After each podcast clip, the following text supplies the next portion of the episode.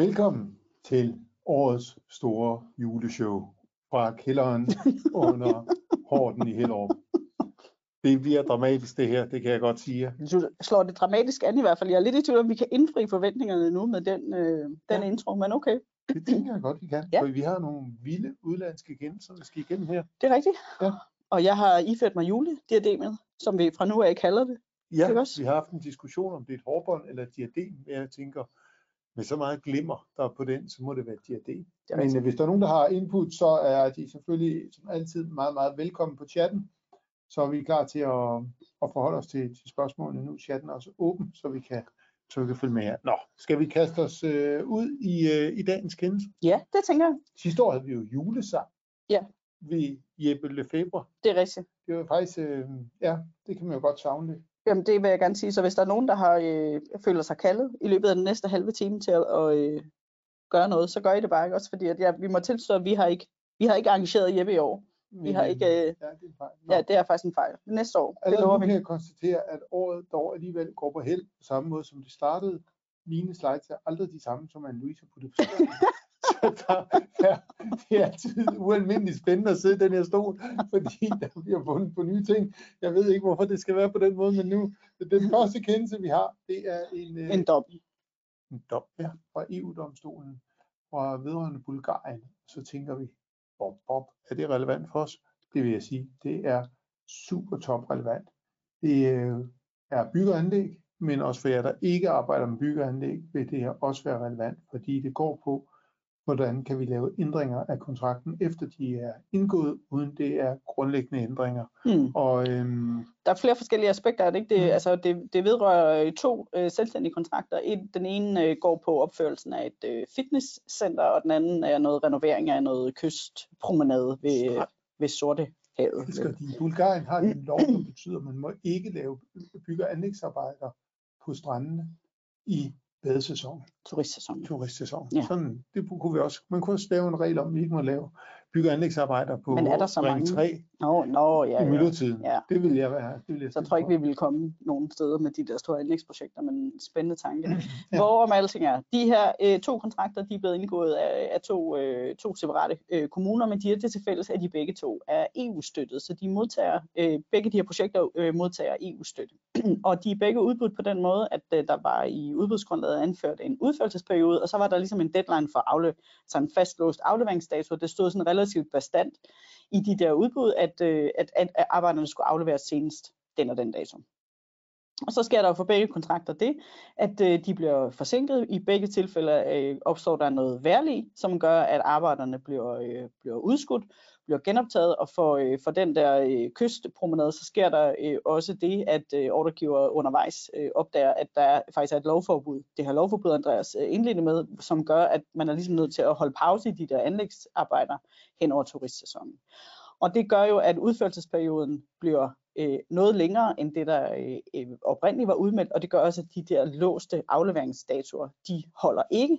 Og det fører så til, at den her øh, bulgarske øh, hvad hedder det, instans, der øh, administrerer EU-støttemidlerne, siger, jamen så reducerer vi jeres midler med 25 procent, fordi det her, det I har lavet ulovlige grundlæggende ændringer. Det kan vi ikke acceptere. Og så har vi balladen. Ja, det har vi. For det spørgsmål er så, er det her en, en grundlæggende ændring? Og hvis jeg lige må lave en lille parallel Mhm. over til den danske højesteret, så har de jo haft lejlighed til at tage stilling til en faktisk meget lignende sag, Amager Strandpark, Ja hvor øh, det var spørgsmålet om vinterforanstaltninger, og hvor en, øh, en, øh, en entreprenør havde taget Dansk Byggeri standardforbehold, som indebærer, at risikoen for vinterforanstaltninger, den bliver flyttet fra at ligge hos entreprenøren til at komme over til bygherre. Hvilket jeg vil sige erfaringsmæssigt ikke giver god mening, fordi øh, entreprenøren har altså bedst mulighed for at sikre, at der bliver arbejdet, selvom at øh, det er, der er vinterforhold. Men, øh, men det havde, var de sluppet afsted med, og der kom højesteret frem til, at det var en ændring af et grundlæggende element. Og det ligger jo tæt op af det her, fordi øh, her er der nogle andre forhold, der gør det, men det gør, at byggeriet bliver for, forlænget. Og der går man, der har man sagt, det, og det er nok måske det afgørende, tror jeg, i forhold til den vurdering, at øh, byggeriet skal være færdigt på et bestemt tidspunkt, og inden for en relativt kort periode. Mm. Og det bliver ikke forlænget meget, men det bliver forlænget. Og når jeg synes, det er super interessant, så er det fordi, jeg oplever ikke, der er et eneste dansk byggeri, hvor der ikke på et eller andet tidspunkt bliver nødt til, eller det er meget få, hvor der ikke bliver nødt til at lave tidsfristforlængelser. Vi har heller ikke nogen IT-projekter, hvis jeg skal perspektivere det væk fra bare byggeriet, hvor der ikke øh, på et eller andet tidspunkt måske bliver nødt til at lave en, øh, en tidsfristforlængelse. Og sådan kunne jeg i virkeligheden blive ved hele vejen hen over paletten af både tjenestydelser og bygge- og anlægsprojekter, og til dels også øh, varekøb.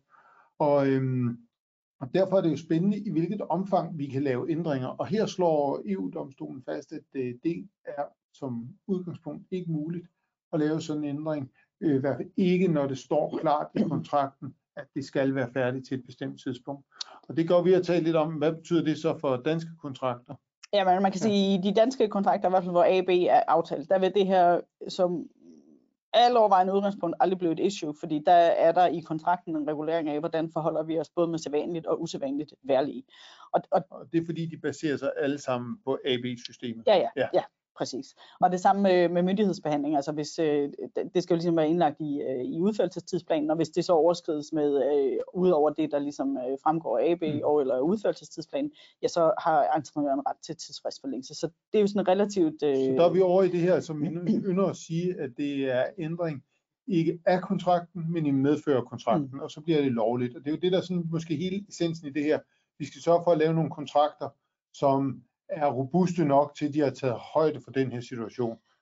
Det er det ene, og det mm. andet det er så, at der er ikke nogen tvivl om, at, at domstolen særligt betoner det her med, at, øh, at øh, ordregiverne havde kommunikeret, at der var en meget klart øh, stopdato, altså der var en meget klar dato for, for afleveringsfristen, og det siger domstolen, det må man jo, kan man jo meget naturligt øh, lægge til grund, at det, må have, det har formentlig påvirket kredsen af interesserede tilbudsgiver, fordi der kunne godt have siddet tilbudsgiver, der ikke kunne møde den oprindeligt fastsatte deadline, men som synes set godt kunne, kunne møde den, den, øh, den senere fristsatte. Ikke? Og, det, og det kan jo være, det kan være bevidst, at de har tænkt, de skal være færdige der. Det kan jo også være en, en, øh, en mindre bevidst, øh, kan man sige, kommunikation, og derfor er det også, mm. tror jeg, det gode råd. Det er klart, hvis I har en absolut slutdato, så skriv det som en absolut slutdato. Men der, hvor vi har en slutdato eller en afleveringsfrist, som jo er baseret på en forløbig udbudstidsplan og en forløbig udførelsestidsplan, så gør vi selv ret meget ud af at skrive i udbudsbekendtgørelsen, at den slutdato eller den varighed af kontrakten, som nu er oplyst i udbudsbekendtgørelsen, den er forløbig, den er vejledende, den er baseret på de tidsplaner, der, der, ligger, der foreligger på tidspunktet for udbuddet, og den kan ændres. Altså sådan i et forsøg på at glatte lidt ud og sige, det her det er jo ikke altså det er ikke to streger under facit.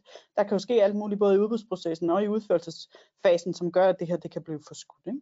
Og hvis vi, nu tæller vi bygger anlæg og AB-systemet, hvor jeg tror i Danmark, der er vi ret privilegeret af, at vi har det her AB-system, hvor, der, hvor parterne i byggeriet har aftalt nogle vilkår, og de tager højde for mm. den slags. Så der tror jeg, at de fleste vil være, altså forudsat at man bruger AB-kontrakterne, så at, er man meget godt sikret. Men hvis vi flytter det her over til for eksempel IT-kontrakter, så er der jo ikke nogen, der tænker på den slags. Altså, der er ikke nogen standard, der er nogle standarder, men det er der ikke nogen, der bruger øh, på samme måde, som der er ved AB-systemet.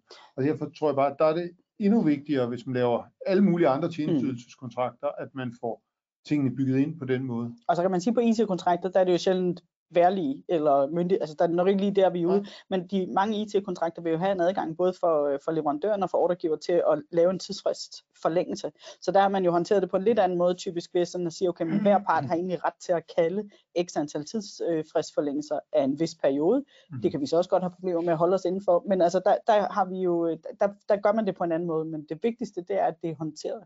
Og det, hvis vi sådan bare tager det over til noget andet også, øh, hardware-leverancer mm. eller andre leverancer af den slags, der har vi jo haft lange perioder, hvor der har været øh, umuligt at få komponenter, derfor var der store forsinkelser på.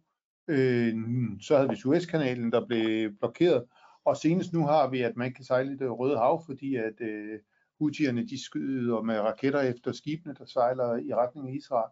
Og øh, sådan nogle ting er jo også det, der kan komme ind og påvirke, at lige pludselig får vi en leverance for sent, og slet ikke taget højde for det, så vil det her være en af de kendelser, vi, øh, der vil blive trukket frem i givet fald. Og, hvor, og der var jo også en spændende diskussion, som de ikke rigtig kommer ind på, men som jeg synes måske er relevant, om går ind og siger, jamen, har de brugt bod her, eller har de ikke brugt bod? Og, og, øh, ja, og, ja. og man kan sige, det kan godt være, at jeg øh, forsøger at suge mere ud af den her dom, end den kan bære, men, men, øh, men, men det der egentlig er de bulgarske øh, hvad hedder det, domstolsspørgsmål til, til EU-domstolen, det er, kan man overhovedet tale om en grundlæggende ændring, hvis der ikke foreligger en særskilt aftale om det? Fordi det er det, øh, de her to kommuner gør gældende og siger, jamen vi har ikke lavet nogen tillæg til kontrakten, det er bare blevet sådan, siger de nok. Og de siger også, øh, i hvert fald på et eller andet tidspunkt i, øh, under behandlingen ved de, øh, ved de bulgarske domstol, jamen det her det er jo i virkeligheden misligeholdelse. Altså det har ikke noget med en grundlæggende ændring at gøre, det er misligeholdelse. Kommunerne har så den udfordring, at de har ikke kaldt bod eller erstatning, så de har ligesom heller ikke gået frem efter et misligeholdelsesregime. Mm. Og, og derfor tror jeg, det er naturligt nok, at domstolen jo siger, jamen en grundlæggende ændring, det er i tilfælde, hvor, par, hvor aftalepartnerne er enige om at ændre noget. Det er ikke afgørende, om man har fældet det ned på skrift. I det her tilfælde, der var der jo noget korrespondence omkring, øh, hvornår holder vi afleveringsforretninger. Så det var ligesom ret klart, at det var noget, parterne var enige om. Øh, og, og det gør jo, at domstolen får ikke lejlighed til at gå ind og forholde sig til den der øh, sådan i praksis også ret spændende diskussion om, jamen hvad nu hvis det var en misligeholdelse? Mm. At, kan det så stadigvæk være en grundlæggende ændring? Det kan det jo formentlig godt, øh, i hvert fald hvis man ikke går frem efter, eller hvis man ikke øh, hvad hedder det, udøver sin misligeholdelsesbeføjelse. Som det er faktisk, fordi det er jo der, hvor jeg tit ser, at man øh, fra kommunal side øh, fornuftigt nok søger at holde en god dialog med mm. leverandøren, måske endda meget langt hen ad vejen, men en mindre konfliktsøgning, vi oplever, når det er private parter, rent private parter, mm. der er. Det vil sige, at man ikke sætter et bodsapparat i gang og andre ting. Det, det kan virkelig få så indflydelse på, er det en grundlæggende ændring eller ej, fordi så har man jo ikke taget kontraktens mekanismer i brug, så har man bare accepteret, at kontrakten vil man i bagklodskabens lyd, klare lys, mm. som så altid bliver vurderet, sige, at det, jamen, det var bare en grundlæggende ændring. Mm. Den anden halvdel, synes jeg, øh, måske også er super interessant, for der er det jo lovmæssige forhold, der gør, at de ikke kan komme igennem bygger, øh, med byggeriet. Mm. Og der synes jeg, jeg læser EU-domstolens øh, udtalelser sådan, at de siger, jamen øh, det kan altså hverken almindelig værdi mm. eller regulering kan være uforudsete forhold. Og det spiller jo lidt, som vi også skriver på sliden, ind i forhold til øh, hvornår kan vi bruge udbudslovens paragraf 183, øh, hvor det jo netop går ind på, jamen vi kan godt lave ændringer op til 50 procent, der skal godt nok være en offentliggørelse i EU-tidene, men, men så har vi mulighed for at lave de ændringer. Det, det, det giver en meget vid ændringsramme, forudsat at det uforudsete forhold. Problemet er bare i den her dom, der går de jo nærmest ind og siger, nej, det er ikke, altså øh, usædvanligt vejr er ikke, eller sædvanligt vejr, men, men dog så vi ikke kan udføre mm. arbejde, eller øh, manglende myndighedsbehandling, som vi jo tit løber ind i mm. i forskellige sammenhænge, øh, jamen det kan ikke være uforudsete forhold. Boom, tænker jeg. Altså, altså jeg tænker, der er to ting. Den, lige den her bestemmelse, mm. og det er jo, altså, den, øh, domstolen fortolker den tiltrædende bestemmelse i udbudsdirektiv, men det svarer fuldstændig til, til paragraf 183. Der, der, der siger man jo, at man kan foretage de her ændringer, hvis der opstår uforudsete forhold, som ikke kunne forudses af en påpasselig ordregiver. Og det er jo ja. den der, hvad ligger der egentlig i at være en påpasselig ordregiver? Det er det, domstolen skal ind og forholde sig til. Og der siger de, sædvanligt værlige, det må en hver påpasselig ordregiver ligesom har indregnet i sin tidsplan. Den køber jeg. Det der med myndighedsbehandling, det, det tror jeg, og nu jeg skal tilstå, jeg har ikke læst den der meget spændende bulgarske lovgivning om øh, kystarbejder og sådan noget, ikke? Men, men hvis der nu står sådan firkantet i en lovgivning, I må ikke på kyststrækninger udføre arbejder i turistsæsonen, så tænker jeg også, så burde en ordregiver, som skal i gang med at etablere en kystpromenade, måske nok også lige har orienteret sig i den der lovgivning, ville være mit bud. Det tror jeg egentlig også, at man vil sige herhjemme. Ja. Det er nok. Men jeg er enig i, hvis det er sådan en mere øh, hvad hedder sådan noget, skønspræget myndighedsbehandling, så er det jo ret svært at forudse. Betyder det så, at vi skal indregne øh, forventede sagsbehandlingstider? De kan jo Ja, altså køre, de kan, de kan køre, køre alle vejen, ikke? Mm. Øhm, så på den måde er den jo, øh, den, den, er lidt, øh, den er lidt spændende. Ja. Det var vel det, vi havde på den kendelse. Ja, det tænker jeg var det. Var det der gør, kom vi meget omkring. spændende. Det er, det er en af de mest spændende EU, om jeg synes, jeg læser i år på udbudsrettens område. Det er også fordi, det der med grundlæggende ændring, det fylder også meget og mere og mere meget. på en eller anden måde. Jeg, øh. jeg oplever, der er et kæmpe mørke Ja. Fordi øh, der bliver ikke ført så mange sager om det, men der bliver lavet rigtig mange ændringer, som man ikke hører om. Mm. Og, øh, og derfor tror jeg, man bare man kan glæde sig over, at der ikke sidder nogen forsmåede tilbudsgiver rundt omkring og følger med i, hvad foregår der efterfølgende i, i udførelsesfasen, fordi så var der godt nok noget at arbejde med. Det næste dom, så er vi ved, ved KOFA. Ja, og, øhm, og en det udbryder ja. en entreprise i, øhm, i, hvad hedder det, i Trammen i, øh, i Norge. Ja. Og øh, den er toledet, øh, i hvert fald det, der er interessant, øh, er, er toledet. For det første så, øh, så gør Claire gældende, at øh, ventende tilbudsgiver ikke opfyldte øh, hvad hedder det, et egnethedskrav. Øh, der var et, øh, et egnethedskrav, eller kvalifikationskrav, som det hedder i Norge, til at man skulle have et kvalitetssikringssystem. Øh, og derudover så mente klager, at øh, ordregiver havde evalueret klagers tilbud forkert, at man simpelthen havde læst tilbuddet forkert, havde skrevet, at der manglede nogle kompetencer hos nogle af de her nøglepersoner, selvom det i tilbuddet var beskrevet, at nøglepersonerne havde de der kompetencer. Ikke? Øhm, I forhold til det sidste, det her med evalueringen, der kommer KOFA frem til, at øh, der havde ordregiver øh, overtrådt ligebehandlings- og gennemsigtighedsprincippet, fordi at KOFA, når man læste ned igennem klagers tilbud, så kunne man ligesom se, at, at det, de her CV'er, det drejede sig om, der var faktisk beskrevet den kompetence, som ordregiver så i, i uh, evalueringen havde skrevet, at det, det havde de ikke. Så det var, sådan, det var faktuelt forkert, det der var lagt til grund i evalueringen. Og derfor så, øh, så får de medhold i det klagepunkt. I forhold til det andet klagepunkt, det her med egnethedskravet øh, og, øh, og kravet til kvalifikations, øh, kvalitetsundskyldsikringssystem, der går øh, indsigelse på, at, øh, at ordregiver for det første ikke ud af tilbuddet kunne læse, at man opfyldte egnethedskravene, og for det andet, at ordregiver i evalueringen havde lagt vægt på nogle supplerende oplysninger, som fremgik af et link, der var indsat i, øh, i tilbuddet, og, øh, og som ordregiver så ligesom skulle have orienteret sig i. Og, og det, det er jo måske særligt den, vi også har, øh, har kørt lidt frem og tilbage over her, øh, her inden vi gik på. Øh, fordi det er jo ret spændende det her med, hvad, hvad må man egentlig, at det er en supplerende oplysning. For klagers indsigelse er jo, der er ikke nogen, der ved, hvad der er på det link. Det, altså, det, er jo, det kan jo ændres. Det er dynamisk, ikke? Altså, præcis, og, øh, og hvad, hvad kan man med det. Og der, men der kommer KOFA frem til, altså KOFAs begrundelse i forhold til det her punkt er toledet. For det første mener KOFA, at man på baggrund af tilbuddet alene kunne konstatere, at egnethedskravet var opfyldt. Så på den måde bliver det udramatisk. Men derudover så udtaler KOFA, at øh, de mener godt, at man kunne øh, indhente supplerende oplysninger på den her måde, og mener også godt, at man kunne lægge det til grund. Øh, og det synes jeg faktisk er helt sindssygt. Helt vildt. Jeg fatter det. Det må jeg indrømme. Fordi det, altså, hvis vi skal følge den egen, vores egen praksis herhjemme, ikke, og eksponent, ja. og der kommer også en kofadom, der også linker til eksponent, så øh, ligger alle øh, forløb i hvert fald til grund, at når vi taler supplerende oplysninger, så er det begrænset til det, som man i et eller andet omfang objektivt kan konstatere, ligger på det tidspunkt, tidspunkt hvor man afgiver budet. Ja, altså vi går tilbage til Manova-kendelsen, så accepterede jo man, at man kunne hente regnskabsoplysninger. Ja øh, efterfølgende. Men der lagde man jo vægt på, at regnskabsoplysninger var statiske. Ja. De kunne ikke ændres. Nej. Og det her kan, kan jeg i hvert fald ikke læse mig frem til, at her taler vi om, øh, om statiske oplysninger. Nej. Så det jo noget, man kan have, have ændret efter behov. Det, den kan jeg simpelthen ikke, det tør jeg, det jeg vil ikke øh, ligegyldigt, hvor, og, og jeg vil sige, KOFA har nogle fine betragtninger om, at vi skal jo ikke smide nogen ud unødigt, og det formålet er at skabe den bedste kår. Alt det, alt det rigtige siger ja. det, men, og det kan vi jo kun tilslutte os. Øh, og så i det lys er det jo fantastisk at kunne bruge øh, og være så fleksibel. Jeg vil simpelthen ikke turde rådgive nogen om at gøre det samme. Det, er, det, det vil være alt, alt for risikofyldt med den, den praksis, vi har, vi har liggende. Så øh, skal vi ikke sige, det er en, det er en spændende en, hvis man er desperat og brug for at lægge, øh, lægge vægt på ting fra internettet, jamen så har vi i hvert fald et, øh, noget, hvor man kan, man kan basere det på, hvis man, hvis man skulle have det. Og så synes jeg også, at det er spændende, at, at det her med, at Kobe faktisk fremhæver eller øh, begrunder sin, øh, sin konklusion til dels med, at et af udbudsreglernes formål jo er at sikre en effektiv konkurrence, hvor man skal afvise færrest mulige tilbudsgiver. Ja. Og det kunne jeg godt lidt en gang imellem mistænke vores danske klagenhed for os at øh, bekende sig til. Eller, øh, hvordan, ja, vores danske klagenhed. Ja. Ja, ja. Og det synes jeg bare er lidt interessant, at man anlægger den, eller inddrager den formålsbetragtning også i, øh, i det her. Så det kan være, at det, øh, det kommer til at fylde også på de danske linjer. Ja. Det sidste med hvornår og hvordan man... Øh, det er den næste kendelse. Det er den næste kendelse. Det hopper vi videre til. Ja. Sådan.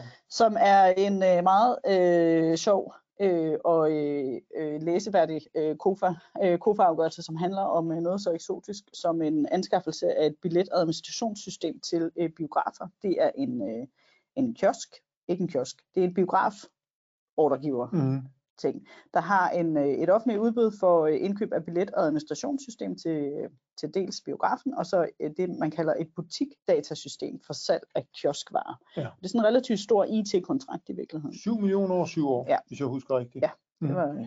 godt, godt læst. Og øhm, det, der, er, der er flere forskellige, øh, flere forskellige øh, indsigelser her.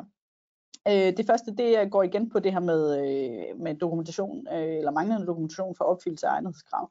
Og øh, der kommer Kofa lige præcis ind på det, du var i gang med at fortælle om, mm. altså nemlig tidspunktet for, hvornår man skal sikre dokumentation for, øh, for opfyldelse af egnethedskravene, fordi der sker det i processen, at øh, hvad hedder det, ordregiver her vælger sin, øh, sin tilbudsgiver, og tilbudsgiver har i det her offentlige udbud sådan lidt løst erklæret, at de, der nok godt kan opfylde egnethedskravene, det er en irsk tilbudsgiver, som muligvis ikke er mm. helt så vant med, øh, med norske udbudsprocesser. Så de erklærer, at det, det kan de nok godt opfylde, og så, øh, så indhenter ordregiver her så først altså sådan dokumentation efter, at kontrakten er underskrevet af begge parter. Og øh, det, øh, det, det klager, klager jo over og siger, jamen på det tidspunkt, hvor I skulle foretage egnethedsvurderingen, der havde I ikke oplysninger til at kunne foretage det. Der havde I sådan lidt løst mm. formuleret øh, floskler om, at man da nok vist nok godt kunne, og det, det nytter ikke noget. Det må ligesom, altså grundlaget for vurderingen skal jo ligge på det tidspunkt, hvor I foretager vurderingen. Og der siger to øh, KOFA, at øh, Øh, ja, det er rigtigt, at øh, den her øh, leverandør opfyldte ikke øh, kravene til øh, egenhed eller dokumentation, og, man havde, og ordregiver havde ikke dokumentation øh, på det tidspunkt, at de skulle gennemføre vurderingen. Og derfor så har man som udgangspunkt pligt til, eller så har man pligt til at afvise leverandøren. Men så tilføjer øh, KOFA også, og det er der, at jeg sådan, øh, blev helt, øh, ja. ikke rundtosset, men, men sådan lidt, lidt træt. Fordi så tilføjer øh, KOFA uden i øvrigt at tage stilling til, om, om man kunne have fået eftersendt øh, dokumentation, af øh, dokumentationen for egnethed i så fald må eftersendes i hvert fald senest inden kontrakt er indgået.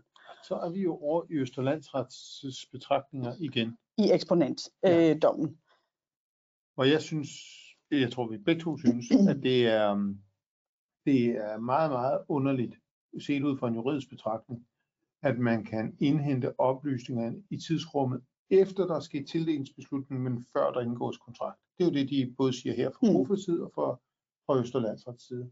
Hvor øh, jeg tror godt, vi kan sige, at vores øh, juridiske logik hører op. ja, det er jeg glad for, at du siger, fordi, fordi min øh, gør i hvert fald. Vi kan simpelthen ikke se, hvordan man kan sidde og træffe en tildelingsbeslutning, som er en bindende afgørelse, mm. som, som baserer sig på, at man, eller en forudsætning for det er, at man får noget indsendt bagefter. Men det er jo heller ikke det, man gør. Altså, ja. det, jeg, øh, og, øh, og det frustrerer mig jo, fordi både nu Kofa og Østerlandsret siger det. Det er jo mm. dygtige mennesker, der siger det. Jeg kan simpelthen, kæden er bare hoppet af for mig. om der er nogen, der sådan har udfordret ja, det, på det må jeg jo tro, at, at ja. folk har ikke, men man kan sige, at udbudsretten eller udbudslovens fremgangsmåde, der er det jo sådan, at man inden man træffer tildelingsbeslutningen, der skal du verificere ved en dokumentation, mm. at du står over for en egnet tilbudsgiver. Det er, jo, det, er jo, det er jo grundlaget, du skal have for at kunne træffe en beslutning. Så, så tryk Nej, undskyld. Ja. Men, og så, mm. så bliver jeg... Øh, sådan lidt, så bliver jeg lidt... Øh, det bliver lidt hard. Jeg, nej, men jeg bliver bare... Ja, jeg synes, det virker ikke logisk. Nej. Var det den diplomatiske udlægning? Nej. At man så kan reparere på det efterfølgende. Mm. For på det tidspunkt, hvor beslutningen er truffet, der har du ikke udbudsretlig hjemmel til det. Det er sådan nogle ting, jeg synes, vi skal gå lidt mere op i. Men det er nødvendigt, altså det er der systemet helt. Så, ja. så, så, lad det være sagt, men altså KOFA er enig med Østre Landsret. Øh, det, mm, bemærkelsesværdigt. Det kan man jo sige. Det, vi ved jo ikke helt endnu, hvor klagenet ligger sig i den, øh, i den slipstrøm. Nogle kan men, måske øh, hente den stærke argumenter. Det, det er jeg ja. ikke helt sikker på, men øh, nu ser vi. Eller også så mm. bliver vi klogere i 24 om, hvad det er, ja. hvad det er vi begge to har overset. Vi, vi er ikke færdige med at snakke om, hvornår. Jeg har måske en lille nørdet detalje, men det er ikke desto mindre vigtigt, når man står lige midt i detaljen. Ja, og så tænker jeg også, for nu repræsenterer vi også en gang med en tilbudsgiver, at jeg tror også mm. for dem, at det er også lidt vigtigt, tror jeg, at blive ved med at få udfordret det her med, kan man bare blive ved med at reparere på en i udgangspunktet ulovlig beslutning? Er der ikke et eller andet rum for, at, ja. at, at det skal ligesom ske i rette tid, eller så er det lidt fjollet, at alle spilder kræfter på at afgive tilbud og gøre sig umage, hvis man bare sådan kan blive ved med at fikse det. Hvis jeg nu ja, det skal tage den position. Kultur, hvor man bare kan syske, så kommer man alligevel igennem. Ja. Det er vel det, der er problemet. Nå. Nå.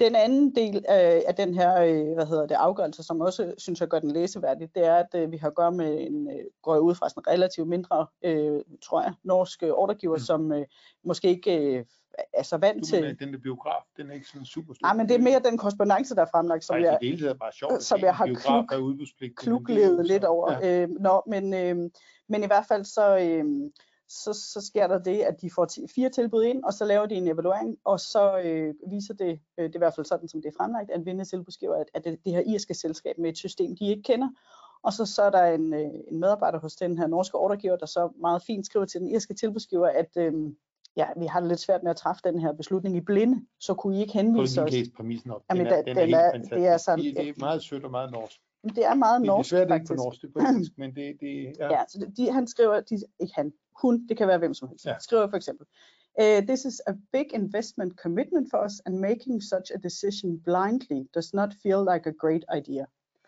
Det synes jeg alligevel er, Det er det, ærligt. det er meget ærligt. Måske også lidt, lagt på bordet. lidt for ærligt, Mm. fordi det fører så til, at de spørger, kan vi se et reference, altså et, et, et sted, hvor systemet er i brug, og det gør de så, rejser til Irland og ser det, og der er Så nogle biograf menneskene her. biografmenneskerne, ikke? og efterfølgende er der nogle møder, som de kalder afklaringsmøder, hvor der ikke rigtig er nogen referater og sådan noget. Det gør Det er jo også en af dem, hvor vi bare siger, altså rejse et stort rødt flag. Ja. Møder uden referater, så kigger dommerne på jer og siger, så må I jo bevise, hvad der foregik i mødet.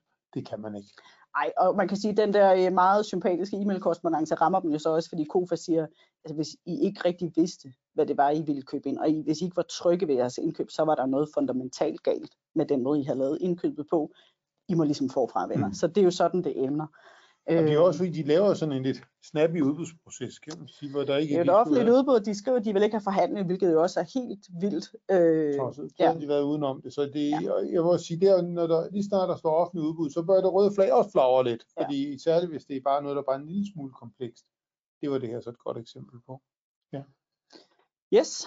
Godt. Så er det til dagens sidste kendelse. Ja, den tænker jeg, vi kan gøre relativt kort. Ja. Det er en, øh, en rammeaftale, hvor man laver et miniudbud øh, med øh, forhandling. Det synes jeg, at jeg er lige nødt til at stoppe der. Ja, for det, det har kan- jeg, det har jeg ikke hørt om før. Nej. Jeg vil ikke udelukke, det kan lade sig gøre. Jeg har ikke haft lejlighed til, og sådan, øh, desværre øh, selv, og der er ikke nogen, der er kommet og efterspurgt en sådan løsning. Det er jo super spændende, hvis det kan lade sig gøre. Ja. Altså miniudbud med forhandling. Jeg har ikke lige set hjemmelen til det, men det er jo ikke udelukket, det kan lade sig gøre. Men Nej, den det er, det er i hvert det fald interessant. Det kan man godt lige tage med, for det giver jo nogle muligheder for at have en rammeaftale, og så have forhandlinger hen af de enkelte miniudbud. Så, så på den måde har jeg i hvert fald lige skrevet den bag øret, at her er der en, en spændende ny øh, mulighed at, at forfølge. Der er en øh, begavet lytter, der skriver, der er heller ikke hjemmel, øh, som udelukker, eller der er ikke... Øh, Og det er så rigtigt. Og det- er, og det er vi også enige om. Ja, så derfor er det spændende. Man kan sige, på dynamiske indkøbssystemer har de sagt njet fra klagenævnets side, kommissionen. kommissionens side, korrekt. Men, øh, men det er, men, øh, men ikke, og der er nogle andre forhold, der spiller ind. Så vi er åbne. Her er den på. Det er juletid. Præcis. Mm. Godt. Skal vi øh, gå til den? Ja. Sidste. Jamen, det, Nå, jeg skal lige sige, øh, nej, ja, men der var egentlig det, var den, vi havde der. Ja, det, ja, ja, ja. Undskyld. Nå, men der, er- der, er- det sidste, der er i den her, det er, at man, øh, man laver så et, øh, et forhandling på de her miniudbud, og så har, opererer man med forskellige, forskellige tilbudsfrister, og øh, samtidig så laver man nogle ændringer til udbudsgrundlaget, som bliver kommunikeret efter, at første tilbudsgiver har afleveret sit endelige bud, men inden de sidste har afleveret endelige bud. Og det må man selvfølgelig ikke. Det virker ret oplagt. Det Så øh, det, øh, den falder ud til fordel for klager, øh, den her sag. Men spændende med den procedurmæssige åbning, der måske ligger i det. Præcis. Og så har vi haft drama i den her uge. Konkurrence- og Forbrugerstyrelsen har ikke, er vi ikke kommet dertil? Jo, Lidt til Skiftebrække. Der, sådan. Konkurrence- og Forbrugerstyrelsen har været nødt til at sige, at deres ændringer af servicetesten alligevel ikke skulle gælde. det er vel teknisk set Erhvervsstyrelsen, inden vi nu bare skyder på, øh, det er Konkurrence- og Forbrugerstyrelsen, der har Ja, dem, der kommuni- kom med kommunikeret det her, men altså Ja. bare, det er jo Erhvervsstyrelsen, der udsteder serviceattesten. Ja. Sådan lige.